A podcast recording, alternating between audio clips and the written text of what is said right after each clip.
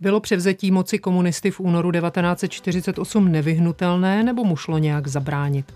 Kdy vlastně Československo na cestu k totalitnímu režimu nastoupilo a jaké kroky k němu vedly? V těch následujících zhruba 50 minutách se pomocí nahrávek z rozhlasového archivu a hlavně z let 1945 až 48 pokusíme tuhle cestu zrekapitulovat a když říkám my, tak to znamená, že jsme tady dva, Veronika Kindlová a David Hertl. Téma plus.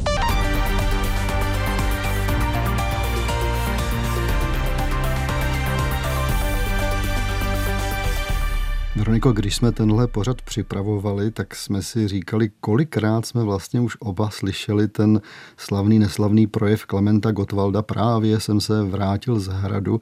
Vzpomeneš si nebo vybavíš si, napadne ti, kolikrát jsi to v životě slyšela? To určitě ne, protože jsem to určitě nepočítala, ale asi celý svůj život. Od dětství určitě jsem to slýchávala a vlastně vždycky, když je výročí února, tak to člověk má možnost zase znova slyšet, takže 40krát minimálně. Mně vždycky přijde, že je škoda, že se v tom výročí, no v době toho výročí hraje právě tohle. Jako by se tím dávalo najevo, že ten 25. únor je jediné datum z toho všeho.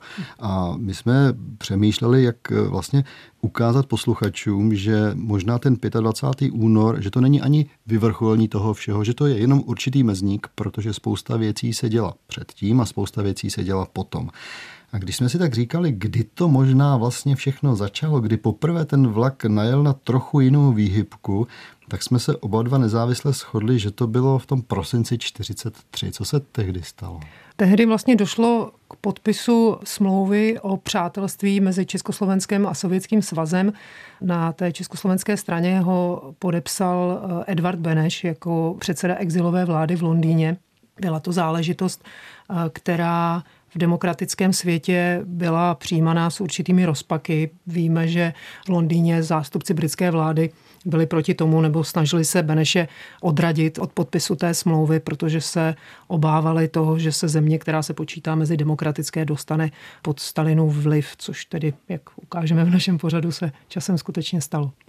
Ty si našla v archivu zvuk, který tohle trochu připomíná. Já musím říct si posluchačům, že vlastně, i když máme v archivu třeba zpravodajství BBC válečné, tak žádné aktuální informace o tom, že ta smlouva byla podepsána, žádné zpravodajství z toho prosince 43 neexistuje. Takže jsme museli sáhnout do archivu kousek dál. Kdo bude teď mluvit?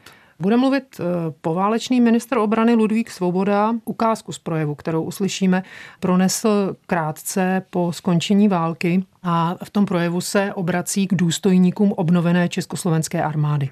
Se sovětským svazem bylo i hned po počátku sovětsko-německé války obnoveno přátelství a uzavřena dohoda o vojenské spolupráci roku 1941. Později v prosinci 1943 byla podepsána v Moskvě za přítomnosti prezidenta republiky doktora Edvarda Beneše historická a památná smlouva o přátelství, zájemné pomoci a poválečné spolupráci na 20 let. Tato smlouva je nejdůležitějším a nejpevnějším pilířem naší bezpečnosti a naší budoucnosti. Postupem Sovětského svazu před válkou i za války je určena naše hlavní orientace v zahraniční politice i ve vojenských zahraničních vztazích na východ k veliké slovanské velmoci. Veroniko, když tak poslouchám Ludvíka Svobodu a já jsem si tady udělal poznámku hlavní naše orientace, že bude na východ.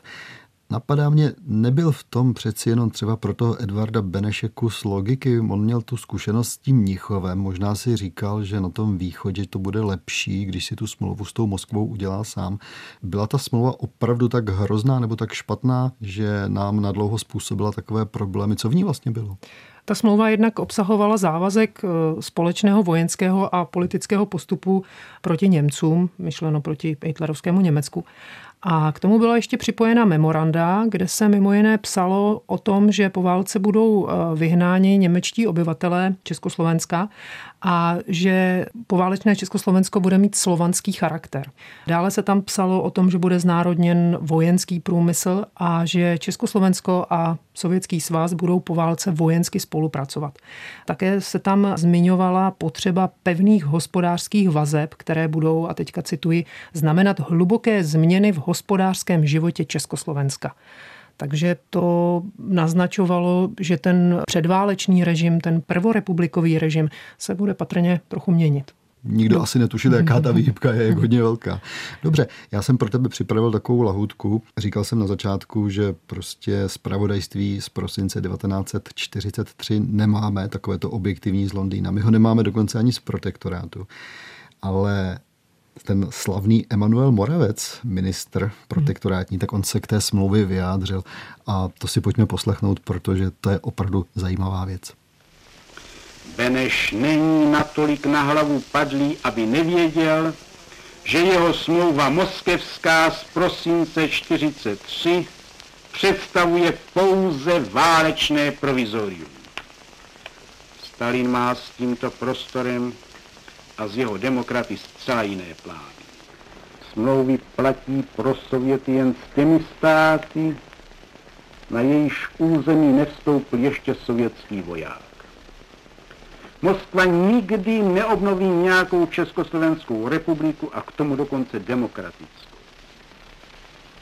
Moskva má v plánu nejen utvoření samostatné sovětské republiky Karpato-Ukrajinské a slovenské, níbož také zřízení Sovětské republiky Moravské. To Beneš ovšem dnes ještě neví. Proto dostal počátkem prosince Jan Masaryk tolik vyhubováno v sovětském listu Vojna i Rabolčí klas zatvrzení, že třetí republika bude mostem mezi Sovětským svazem a západní Evropou. Sovětský úřední dopisovatel ve vzpomenutém listu prohlásil, že Moskva takový most nepotřebuje a že si už upraví své vztahy k západu bez cizí pomoci.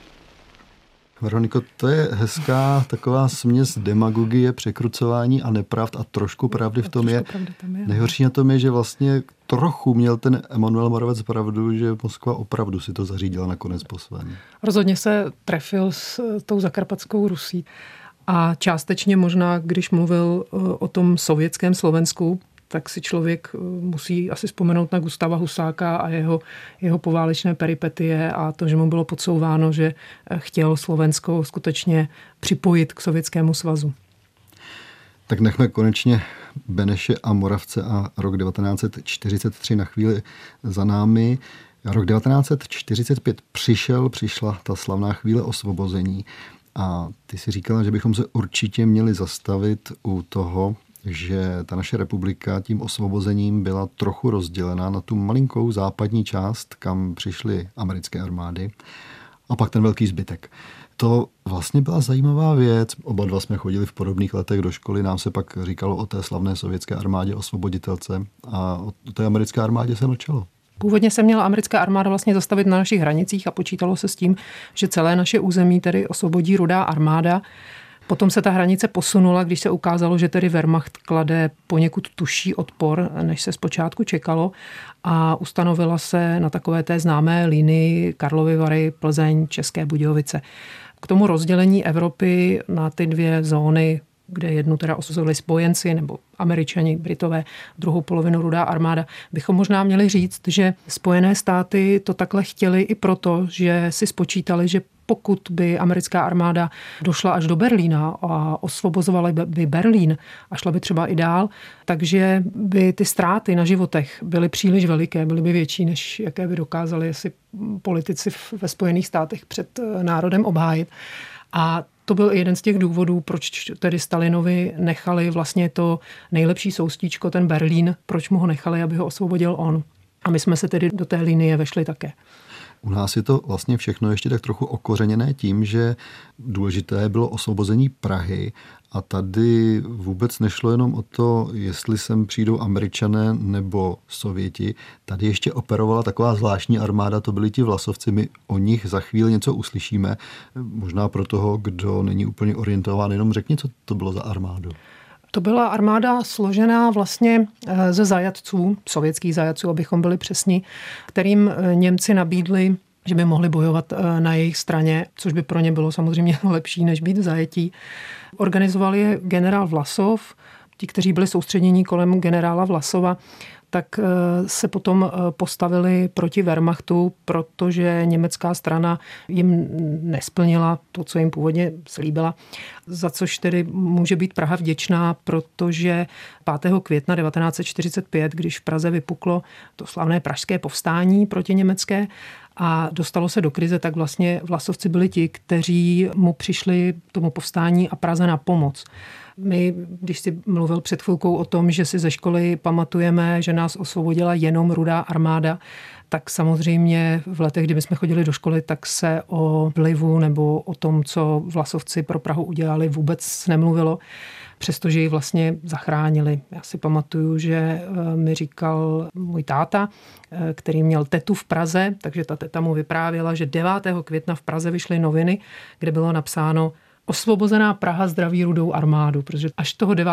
května, když už tady bylo všechno hotovo, tak do té Prahy přijela ta rudá armáda, která nám později byla prezentovaná jako osvoboditelka Prahy, ačkoliv to bylo trochu jinak. A muselo se to tak potom dlouhá léta říkat vysílání pražského rozhlasu z doby toho povstání dokazuje, že tady se děly opravdu všelijaké věci. Mluvilo se nejenom o Vlasovcích, ale mluvilo se také o Američanech. Ostatně oni byli v Praze fakticky ještě před tím 8. květnem. Měli tady zvláštní jednotku, která sondovala situaci a dostala se přes ty eh, německé, řekněme, formace naprosto bez problémů. Poslechněme si to. Česká národní rada prohlašuje že akce generála Vlasova proti německým vojskům je vlastní záležitostí těchto jednotek a že Česká národní rada nemá s nimi žádné politické úmluvy. Kooperacích vojenských akcí proti nacistům provádějí vojenské stáby. Veroniko, mě to vůbec nepřijde jako moc slušné od České národní rady, protože ostatně i moje babička, která žila v Praze, tak to říkala, že Vlasovci osvobodili Prahu a Česká národní rada tedy nechala si pomoci a potom řekla, ne, to je vaše věc, hoši, takhle nějak to asi bylo. No a působí to tak i z toho, jako osvobodili jste nás, ale teď už... Si běžte po svém. Mimochodem dopadlo to s ním velmi špatně, ale to je zase na jiné vyprávění. A teď tedy ti američané v Praze z dobového hlášení rozhlasu americký armádní sbor hlásí. Malá skupina ozbrojených vozů pod bílou vlajkou přijede do Prahy dnes někdy odpoledne. Mají ujednáno s Němci, že na ně nebudou střílet. Buďte opatrní, abyste ani vy omylem nepřehlédli vlajky a nedošlo k nedopatření. Tohle je tedy dobové vysílání z toho roku 1945 a já zase skočím do jiné doby, do roku 1966. Josef Smrkovský, což je potom slavné jméno toho pražského jara v roce 68, tak v roce 66 byl hostem v rozhlasovém pořadu, který se jmenoval Vítězství bude naše. A on v tom roce 1966 připustil, že ti američané v Praze už opravdu před tím 8. květnem byli. A on řekl něco daleko zajímavějšího. On totiž řekl, že komunisté v České národní radě nechtěli, aby Prahu američané osvobodili. Poslechněme si to. O tom, že dorazili do Prahy, jsme věděli už ráno 7. května. Tři tanky. Z barikád přišla zpráva, co s nima. Pustit do Prahy, nepustit. Řekli jsme pustit.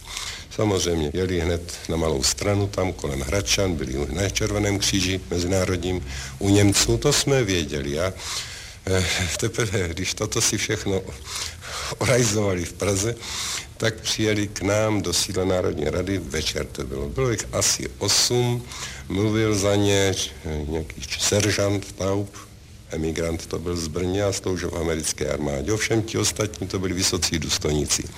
Podstatě nám řekli toto. Generál Patton, velitel americké armády a tak dále, který je v Plzni, vzkazuje České národní radě, jestliže Česká národní rada požádá generála Patona o pomoc, a to tím, že tam vyšle k Patonovi dva delegáty, dva delegáty, pak generál Patton pomůže Praze a 8. května, to je v úterý, ve 4 hodiny ráno, americká armáda vtrhne do Prahy. Toto nám tlumočila tato delegace. My jsme tuto nabídku odmítli. Tenkrát jsme jaksi mm, to zdůvodnili jim tím, že jsme, zastupujeme vládu, tedy představujeme Československou republiku a nemůžeme vejít v separátní jednání s jednou ze spojeneckých armád, že by tím jsme snad porušili znění smlouvy a tak dále. Ovšem, popravdě řečeno, nám nešlo ani tak o tu formální stránku, jako o to, že šest let jsme žili v představách a život náš, život příští republiky, to všechno jsme spojovali s tím, že svobodu si vybojujeme po boku rudé armády a že do Prahy rudá armáda přijde, že jedině, a říkám básník, až budou kozácké koně pít z Vltavy, že budou u nás dobře. A tohle to všechno bylo v nás. A představa, že by Praha byla obsazena americkou armádou, byla pro nás nepřijatelná. Tak Josef Smrkovský se toho, že kozáčtí koně pili z Vltavy, dožil hned dvakrát za život. Doufám, že po druhé byl už o něco střízlivější z té radosti, že je tam má znova. V té době, kdy tohle Česká národní rada řešila, kdy tedy říkala Američanům ne, tak my už jsme měli vládu vlastně na území republiky. Mm. Já si myslím ale, že to musela být velká škoda, že i kdyby ta americká armáda jenom obsadila tu Prahu, tak pro budoucnost by to byl obrovský propagační účinek, protože by se na to pořád vzpomínalo, pamatovalo se, že tady byli ti američané. Určitě by se o tom asi lhalo hůř, než o tom, že američani obsadili Plzeň. Myslím si, že to by se dalo hůř zamaskovat a mělo by to určitě nějaký symbolický význam. Ta zmíněná moje prateta vyprávěla, že v Praze, jak už si říkal, byli američani po osvobození, tam byla že jo, nějaká jednotka. A ona vzpomínala na to, jak se hrozně lišili od těch sovětských vojáků. Na rozdíl od těch sovětských vojáků pro ně nebylo problém pozvat nějakou dívku na rande bez použití násilí, protože vlastnili ty najlonky a tu čokoládu a hlavně to chování měli. Takže si myslím, že tohle asi kdyby ta Praha zažila, tak třeba mohlo být lecos jinak později nebo by se, jak, jak už jsme říkali, by se to asi hůř maskovalo, hůř by se o tom lhalo, bohužel. Opět tedy vyhybka byla nastavena trochu jinak a vláček odjížděl jiným směrem. Ale vrátíme se k té vládě. Ona už v té době seděla v Košicích. Ty si vybrala z vysílání BBC takovou malou ukázku z projevu Jana Masaryka. Je to z 13. dubna 1945. To je tedy ten slavný Honza, kterého měli všichni tak rádi. Poslechněte si. Naše zahraniční politika bude v nejužší spolupráci se Sovětským svazem. To se rozumí každému, kdo není obzvlášť hloupý. My, pokud se týče světové politiky, budeme lojálně do poslední litery tohle stali nedělat. Eh, plnit nejen slova, nýbrž duch smlouvy, kterou jsem chtěl a nemohl podepsat. Armáda. Naše armáda se bude formovat po sovětském příkladu. Nemohli bychom mít lepšího příkladu než armádu sovětskou, která nás dnes osvobozuje a která eh, velmi mnoho pro nás vykonala. My posloucháme Jana Masaryka, on mluví o programu vlády, to je ta košická vláda. A zase můžeme si o tom myslet, jestli to není další z těch mnoha špatně tedy nastavených výhybek nebo špatných odboček na křižovatce, protože vláda přijíždí na československé území z Moskvy, má program, který byl připraven komunisty, mhm. schválen v Košicích, eh, demokratické strany. To mě úplně překvapilo, demokratické strany vůbec nebyly připraveny na to jednání o prvním vládním programu a neměli doslova vůbec nic v kapse, protože komunisté vlastně to, co chtěli, tak do toho programu dostali.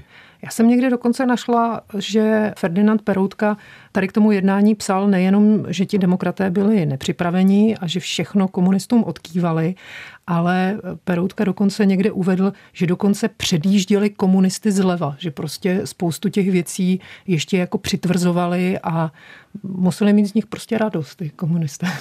Ono se vždycky říkalo, a ty si o tom také mluvila, že předmíchovská republika byla pohledem komunistů špatná, že tedy ten košický program jakoby měl ty její chyby napravit, ale je to tak, že on šel vlastně dál, že ten eh, prvorepublikový systém naprosto popíral, nebo naprosto zásadně? Určitě se leco změnilo, třeba změnila se zpráva té země. Tím košickým programem eh, vzešly v život eh, národní výbory, které měly vlastně nahradit ten původní správní systém. To znamená, že v každé obci byl prostě takový výbor, bylo to něco podobného, jako bylo eh, po první světové válce, byly takové ty revoluční výbory, ale ty potom zanikly a nahradili je normálně volené orgány. Ale tyhle ty výbory už zanikat neměly a, a skutečně nezanikly. Že? Kdo jsme žili v minulém režimu, tak si na to pamatujeme, na tu síť tady těch výborů.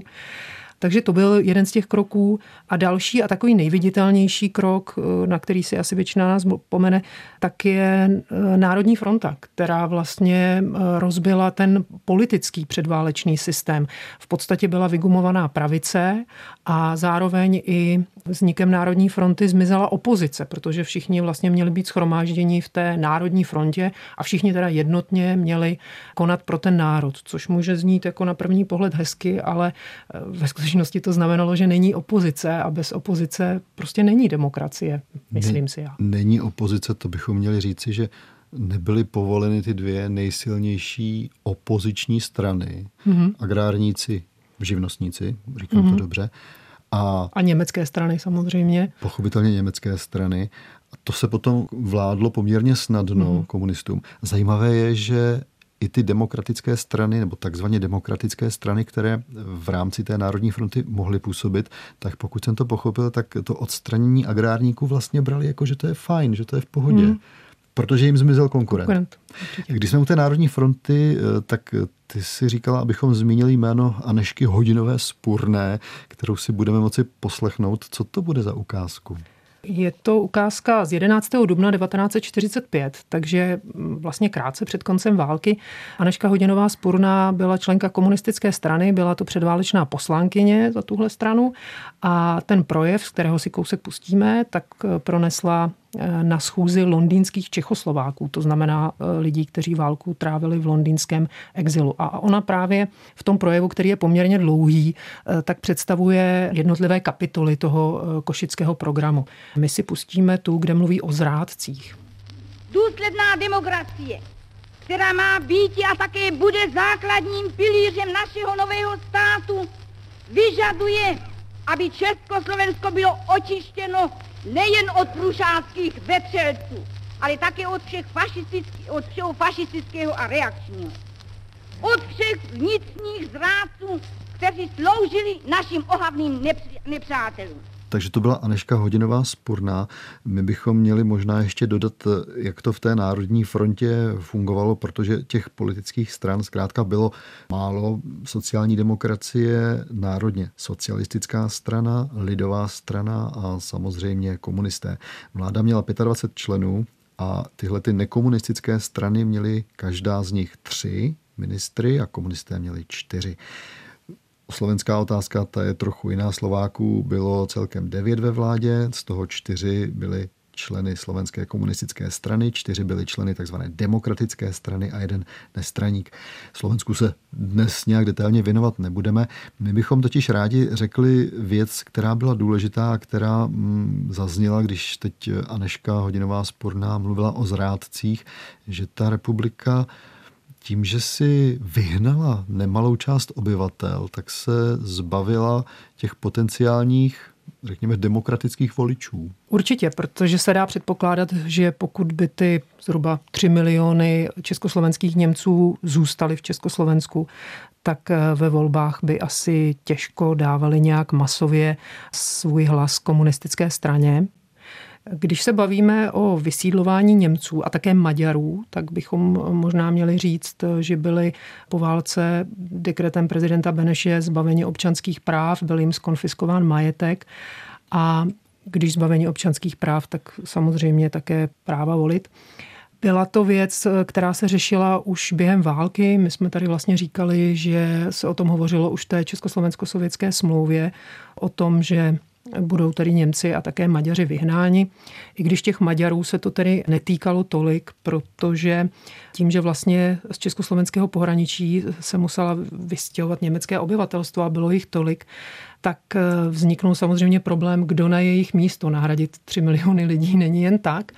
A to do určité míry zachránilo část Maďarů, nebo zachránilo ze Slovenska, o tom se málo mluví, málo se o tom asi ví, část Maďarů, kteří měli ze Slovenska se vrátit v uvozovkách do Maďarska, tak nakonec skončili v severních Čechách kde prostě nebylo obyvatelstvo, které tam eh, velice chybělo, protože v severních Čechách, jak víme, eh, je těžký průmysl, jsou tam doly, to všechno ta poválečná Československá republika potřebovala, aby někdo obhospodařoval, takže eh, část těch Maďarů tedy nebyla úplně vyhnaná a byli v rámci takového jako vnitřního odsunu vystěhování do severních Čech. O tom, že to byla veliká věc, vystěhování nebo vyhnání německého maďarského obyvatelstva, svědčí i to, že 1. července 1945 se na Bílé hoře konala obrovská masová manifestace, na které vystoupili přední politici a mluvili právě tady o tom.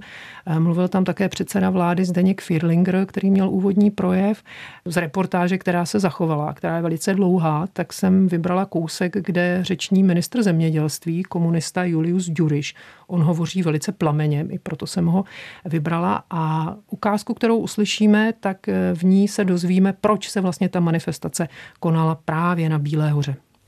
Když dnes na těchto historických pláních uzavíráme součet obětí, jest nám třeba sklonit se především před statisícemi padlých synů našich národů. Ale kolik stovek miliardových hodnot bylo uloupeno českému národu od Bílé hory po Hitlerův konec kolik nás stalo Lichtensteinovo i Dietrichsteinovo uloupení české půdy a zdírání českého zemědělského lidu. O kolik nás obrali němečtí šichtové a ostatní cizácký fabrikanti a bankeři. Kolik potu bídy a miliard zaplatil náš pracující lid na prvou a druhou světovou válku pro zájmy německého imperialismu. Zkrátka dalo se v jednom projevu smíchat úplně všechno od baroka až tedy po německé imperialisty, jak jsme právě teď slyšeli, alespoň jak se to komunistickému ministru Juliu Durišovi dařilo. Ono je zajímavé, když tenhle projev posloucháte, takových projevů je v archivu Českého rozhlasu víc a to nás přivádí na myšlenku, mě tedy určitě, že ten československý rozhlas v té době opravdu vysílal hodně podobných věcí. A když byste třeba chtěli v archivu Československého rozhlasu najít nějaké projevy nedemokratických ministrů, tak ano, je jich tam také několik, ale rozhodně nepřevažují. Ono totiž je to tím, že i ten rozhlas byl už po roce 1945 silně pod vlivem komunistické strany. Podařilo se to poměrně rychle. Ostatně vůbec mediální scéna té takzvané třetí republiky, to by bylo na dlouhé vyprávění. Stačí si číst třeba vzpomínky Ferdinanda Peroutky, jak složité bylo vydávat noviny, jak nedostávali od komunistického ministra informací, příděly papíru, ten naopak šel na velkoformátové rudé právo, které bylo všude upřednostňováno. Veroniko, ty si teď zalistovala nějakou knížkou, protože chceš demonstrovat, jak na to byli novináři za Třetí republiky. O co jde? Eh, jsou to vzpomínky Zdenka Slouky, jmenuje se to Jdi po skryté stopě. Eh, Zdenek Slouka v poválečných letech psal do svobodných novin. To byl vlastně nástupce lidových novin, které už se neobnovily po válce. A on tady docela pěkně právě zachycuje ty poválečné poměry v novinách. On byl z Brna a on tady píše třeba v těch svých pamětech, že noviny mimo komunistické směly v Brně vycházet až poté, co se tam etablovala rovnost. To byl právě deník komunistický a ještě tady uvádí, že to zařídila sovětská zpráva Brna. To, že se nejdřív musí tady uchytit ten komunistický plátek. Slouka tady taky má několik příběhů, ve kterých vlastně demonstruje, že v těch novinách se fungovala jakási autocenzura, a sice v tom smyslu, že se vlastně nepsaly věci, které by nějakým způsobem vrhaly eh, špatné světlo na komunistickou stranu. Přestože ty svobodné noviny, do kterých psal Slouka, tak to byl vlastně národně socialistický plátek, takže eh, deník úplně jiné strany. Ale přesto si prostě dávali veliký pozor na to, aby se tam něco špatného nepsalo o komunistech. Jaké to asi v té době tedy muselo být v rozhlasu. Ty si také říkala, že bychom měli zmínit vůbec ten eh, vliv třeba Sovětů na poválečnou republiku. Ono se samozřejmě ví o tom, že rudá armáda se tady spíš než jako na osvobozeném území chovala jako na území dobitém a podle toho také to všechno vypadalo.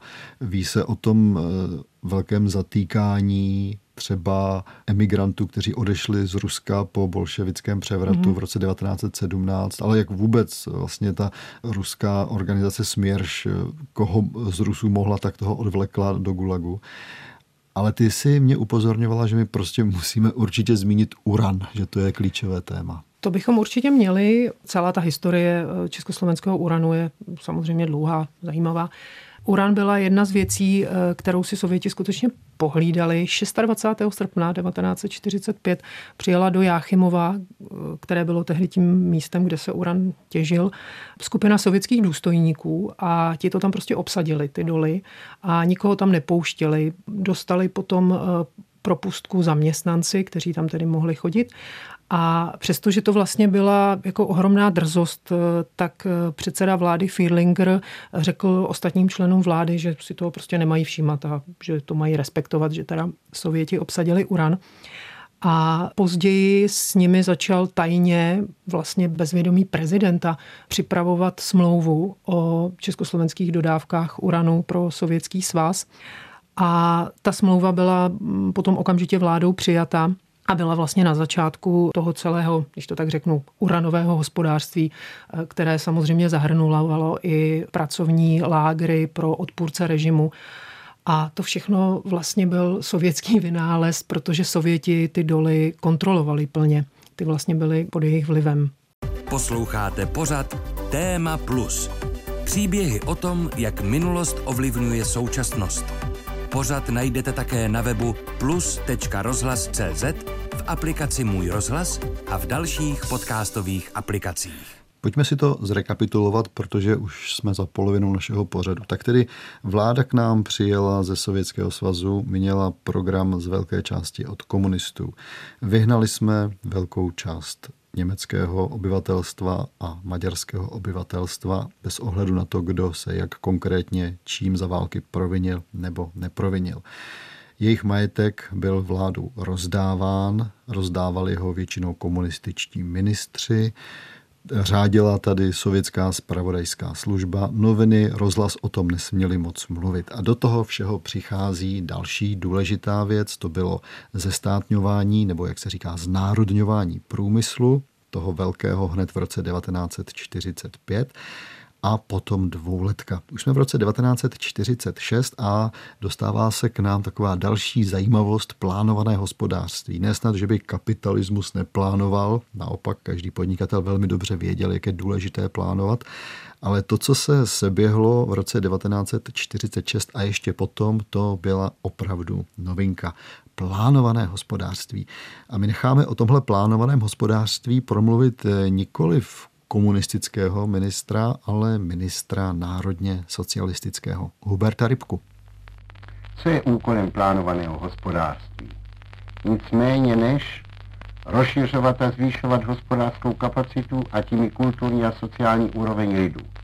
Odstraňovat příčiny, které způsobují hluboké hospodářské výkyvy a kríze. Vyrovnat příkré, národospodářsky nezdravé a sociálně nespravedlivé rozdíly mezi hlavními výrobními obory, stejně jako nápadné nesrovnalosti různého stupně zejména technického pokroku mezi jednotlivými kraji či zeměmi státu. I tak musíme si být vědomi toho, že bude úkolem podstatně těžším řídit hospodářský život v době dostatku a přebytku, než v dobách nedostatku a zvýšené poptávky po zboží. Nemůže tudíž ani plánované hospodářství být strohým předpisem, nebož pouze regulátorem mezi výrobou a spotřebou, prostředníkem, jak chránit spravedlivé ceny výrobní i spotřební. Jsem přesvědčen o tom, že přítomnost poskytuje nám neobyčejné a neopakující se možnosti, abychom využili všech výhod, které se přímo nabízí naplněním odvěké tužby po vytvoření národního státu, ale též znárodněním energetických zdrojů a klíčového průmyslu. Budovat plánovitě a soustavně plánovat znamená starat se o celou republiku. Pravil Hubert Rybka. Jak to dopadlo s dvouletkou, když končila v roce 1948, tak se přišlo na to, že třeba v oblasti průmyslu to jakž takž fungovalo. 101% v průmyslu, těžba nerostů 100,1%, hutnictví 107%, stavebnictví už jenom 70%, ale kde to všechno opravdu zkrachovalo, tak to bylo zemědělství. Sklizení pšenice 51%, dodávka hovězího masa 58%, vepřového 54% a mléka 62%. Ono to zkrátka někdy úplně přesně naplánovat nejde. Je to také způsobeno tím, že v roce 1947 byla Evropa postižena tím velkým suchem, takže zemědělství se těžko mohlo nějak překonávat a plnit dvouletku na 100 a více procent. Ale zkrátka plánované hospodářství to byl velký zásah do průmyslu, velký zásah vůbec do té ekonomické soustavy a bylo to něco nového, co jsme tady do té doby neznali. Veroniko, ty jsi tady upozorňovala, že bych měl zmínit, jak to dopadlo vůbec s tou ekonomikou. To už se dostaneme hluboko do 60. let, protože přestože jsme tedy systematicky plánovali, tak podle ročenek se Československo na předválečnou životní úroveň, tedy té republiky, která prošla tolika krizemi a bylo tam podle komunistů tolik nezaměstnaných, tak na tuhle úroveň se socialistické Československo dostalo až v roce 1965.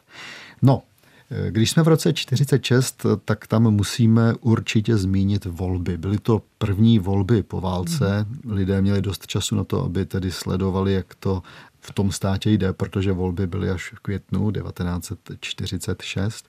My si za chvilku pustíme malou ukázku z předvolebního projevu Klementa Gottwalda. Veroniko, ty si říkala, že máte v rodině nějaké předvolební heslo z té doby?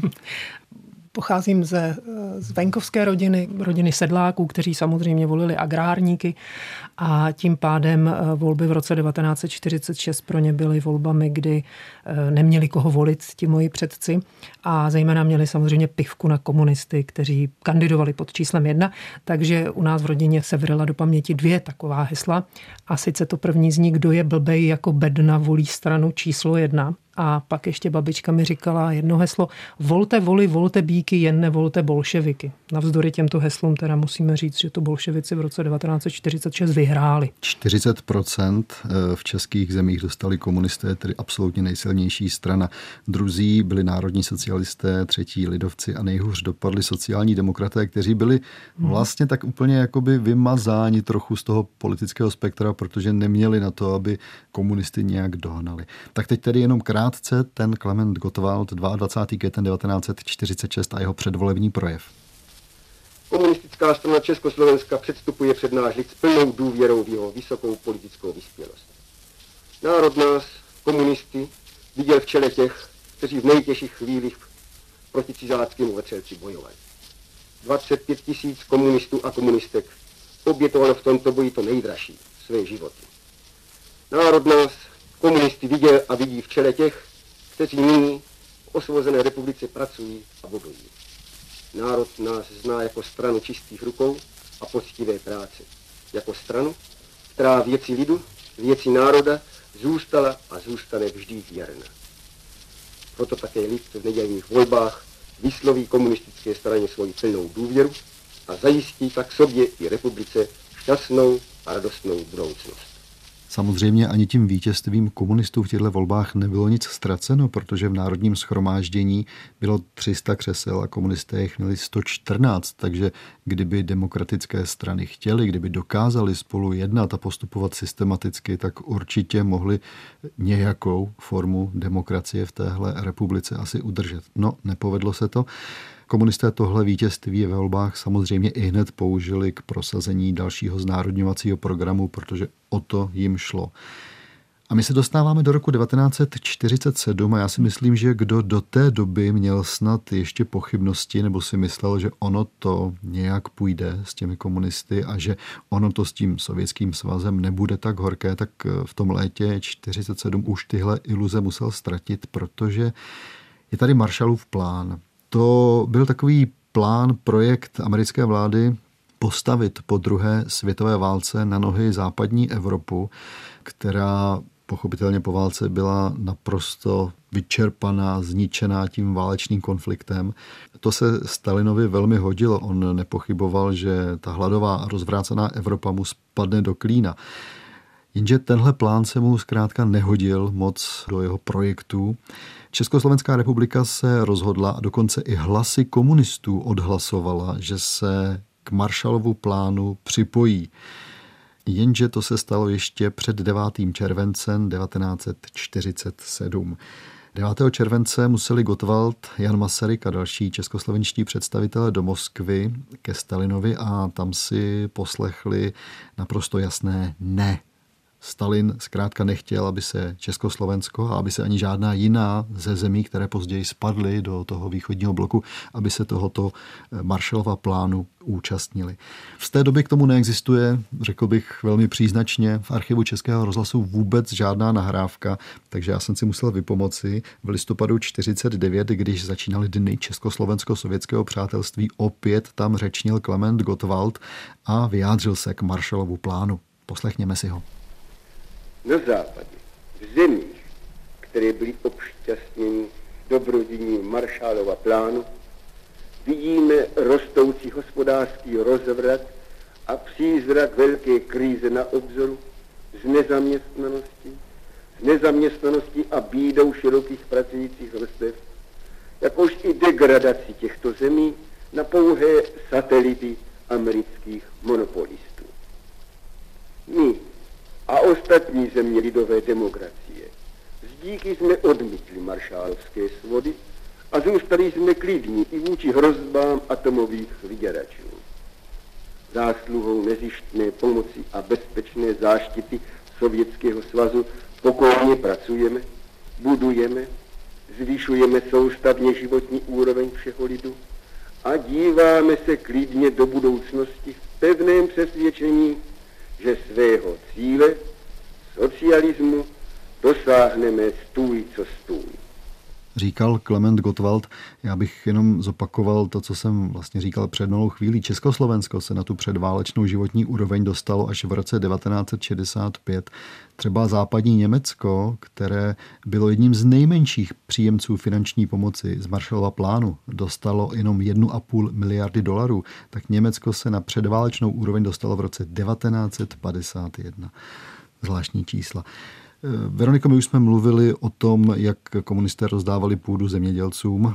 Ostatně po několika letech jim ji opět vzali, ale když jsme u té životní úrovně, tak určitým vyjádřením toho, že ve společnosti všechno funguje, je také to, že si každý může dělat, co chce, ve smyslu, že se může živit tím, co uzná za vhodné a co mu jde.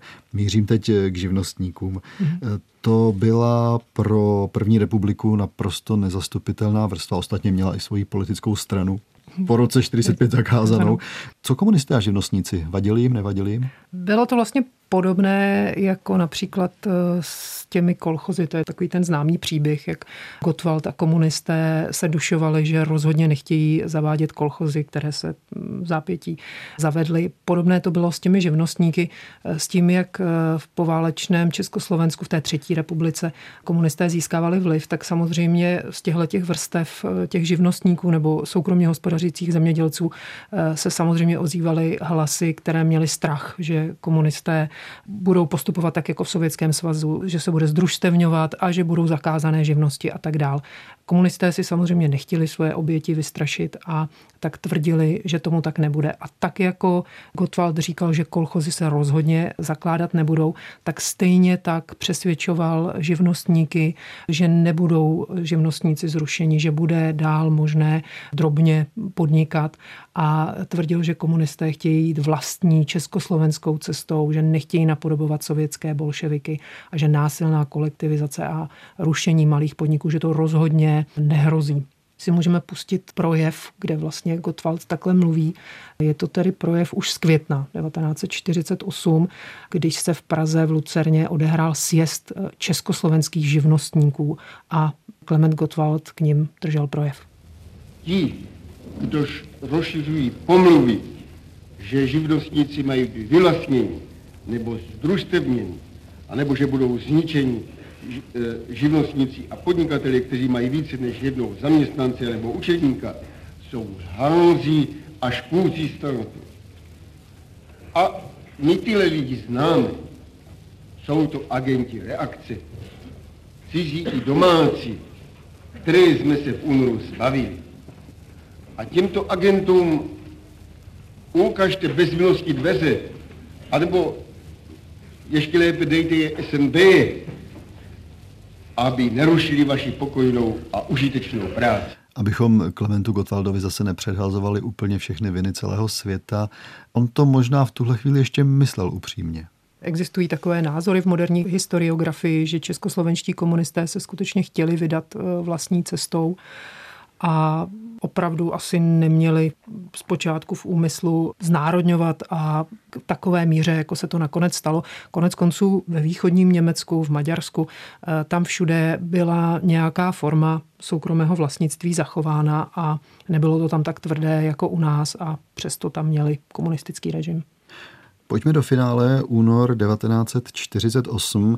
Už jsme zjistili, kde všude nám ten vlak na těch výjibkách špatně odbočil, kde všude jakoby se to blíží k tomu vyvrcholení. To my si říkáme teď, protože víme, jak to dopadlo. Ono to tak možná opravdu dopadnout nemuselo. Stačilo, aby demokratické strany byly důslednější, aby svobodný tisk mohl opravdu svobodně psát v rozhlase, aby se mohlo svobodně mluvit. To všechno se nepovedlo. V únoru tedy podávají demokratičtí ministři demisi, protože jsou rozezleni na to, že komunistický ministr vnitra obsadil posty policejních šéfů svými lidmi, komunisty. V tom únoru se během několika dní toho děje opravdu hodně najednou, moc rychle. Komunisté využili tu situaci, podařilo se jim, bych tak řekl, zarámovat celou tu událost, jakože jde o boj proti zpátečníkům, proti reakci, jak teď říkal Klement Gottwald před chvílí ale přeci jenom se jaksi i pojišťovali, asi nestačila jen ta víra, že by to mohlo dobře dopadnout. Komunisté měli také svoji ozbrojenou složku lidové milice, naprosto nezákonnou, protože nemohly eh, politické strany u nás vytvářet vlastní armády, vlastní ozbrojené formace.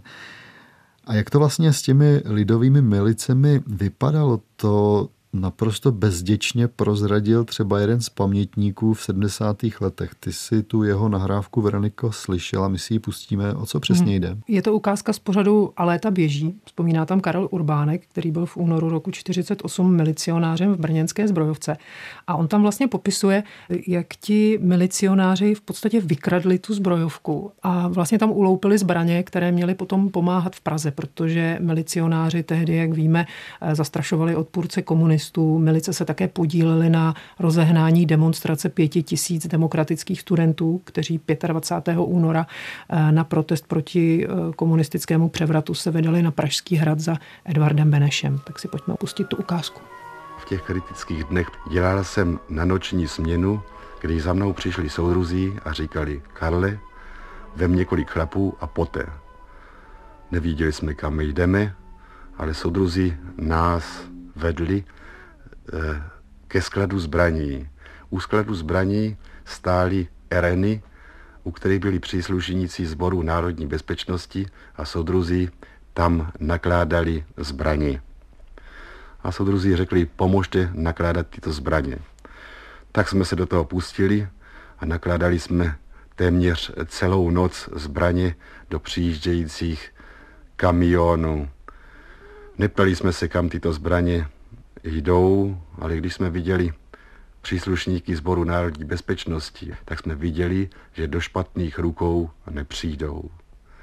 A to, o tomto jsme se přesvědčili potom v těch slavných dnech února, kdy jsme v tisku, v našem stranickém tisku, viděli obrázky jednotek lidových milicí, pochodujících Prahou a viděli jsme, že naši soudruzi z pražských závodů mají ve svých rukou zbraně, které my jsme nakládali do těch vojenských kamionů. Takové to tedy bylo s lidovými milicemi se složkou, která opravdu byla po celou dobu existence, to znamená po celou dobu, kdy komunistická strana vládla v Československu, naprosto nezákonná. Nikdo to neřešil. Únor 1948 je tedy spojován s tím 25., jak jsme si říkali už na začátku, kdy prezident Beneš schválil, podepsal demisi demokratických ministrů Klement Gottwald doplnil svoji vládu a zase ono to vypadá tak jakoby demokraticky, protože on v té vládě měl ty ministry z lidové strany, měl tam ty národní socialisty a sociální demokraty ale byli schválil to... to parlament konec konců. A schválil to parlament a navíc to byli všechno ale lidé, kteří souhlasili s tou Gotwaldovou politickou linií a ty strany v krátké době se naprosto podrobily tomu, co komunisté chtěli, nehledě na to, že v roce 48 v létě mm-hmm. komunisté sociální demokracii pozřeli. Ano, přesně tak. tak za, za pomoci Zdenka Firlingera, který byl v podstatě tajným členem komunistické strany, což i v jiných těch demokratických stranách to tak bylo, že tam komunisté měli takové svoje agenty, kteří pomáhali připravit ty strany na ten převrat. My jsme se vám pokoušeli během eh, té necelé hodinky ukázat, že mezi lety 43 až 48 byla spousta věcí, které se neděly úplně dobře spousta věcí, kde naši předchůdci mohli postupovat jinak, kde stačilo zkrátka trvat na tom, že tady máme demokratickou republiku a že bychom se tedy měli také podle toho chovat, že bychom se měli chovat jako demokraté, postupovat v rámci demokratických principů. Že se to nepodařilo, to už se zkrátka tak stalo. Veroniko, co si vybrala eh, nakonec? Ty jsi mě tady upozorňovala, že když se tady pořád oháním tou demokracií, takže bychom to měli demokracií skončit. Nejdřív jsme teda uvažovali o té klasice, o tom právě se vracím z hradu, ale to všichni známe, jak už jsme říkali na úvod. Já jsem vybrala kousek eh, z březnového projevu Klementa Gottwalda, kde se Gottwald ohrazuje proti nařčením, že v Československu došlo k něčemu nedemokratickému a že v Československu začíná totalita. A on tady v té řeči tvrdí, že tomu tak není, že všechno probíhá v pokoji a demokraticky. Slyšeli jsme od různých zpátečníků slova o oklešťování prý demokracie, o policejním prý teroru a podobně. Myslím, že můžeme velmi pevně a s pohrdáním odmítnout tyto pomluvy. Pravý opak je pravda. Minulé dny ukázali, že náš SNB a naše dělnické milice dovedou rozhodně obětavě chránit naší lidovou demokracii. Že dovedou udržet pořádek a zdůrazňují bez jakéhokoliv násilí a surovosti. Může být píchou naší bezpečnostní služby, že máme za celé ty vzrušené dny všeho všude dva lehce zraněné a ještě náhodou. Tato bilance je také zároveň nejlepší odpovědí horlivým pomluvačům v zahraničí, kteří mluví o tom, že prý u nás došlo k nepokojům, k násilným zákrokům, k porušování právního řádu. Nic takového. Udrželi jsme pořádek a přímo vzorný pořádek. Napadá mě na to jedno slavné heslo všech reklamních eh, odborníků. Není důležité, jaké věci jsou, ale jak se o nich mluví. Na tohle byl Klement Gottwald a nejen Klement Gottwald, velký odborník. Já jsem dlouho přemýšlel nad tím, jak ten pořad zakončit a nakonec jsem si napsal takovou větu, kterou jsem už kdysi před mnoha lety četl v jednom rozhovoru a tam kdo si odpovídal moc hezky, svoji budoucnost si děláme sami každodenním rozhodnutím a přijetím odpovědnosti. Já myslím, že to tak opravdu je, že i v tom roce 1948 a i daleko před ním opravdu jenom stačilo, kdyby se každý rozhodoval, ale také potom za to své rozhodnutí přijal nějakou odpovědnost. A ono to možná platí i do budoucna, ale to je na nějaký jiný pořad. Veroniko, díky, že jsi přišla do studia. Zač. Loučí se s vámi Veronika Kindlová a David Hertl. Téma Plus dnes připravovali společně s Ladislavem Čurdou. Někdy příště zase naslyšenou. Naslyšenou.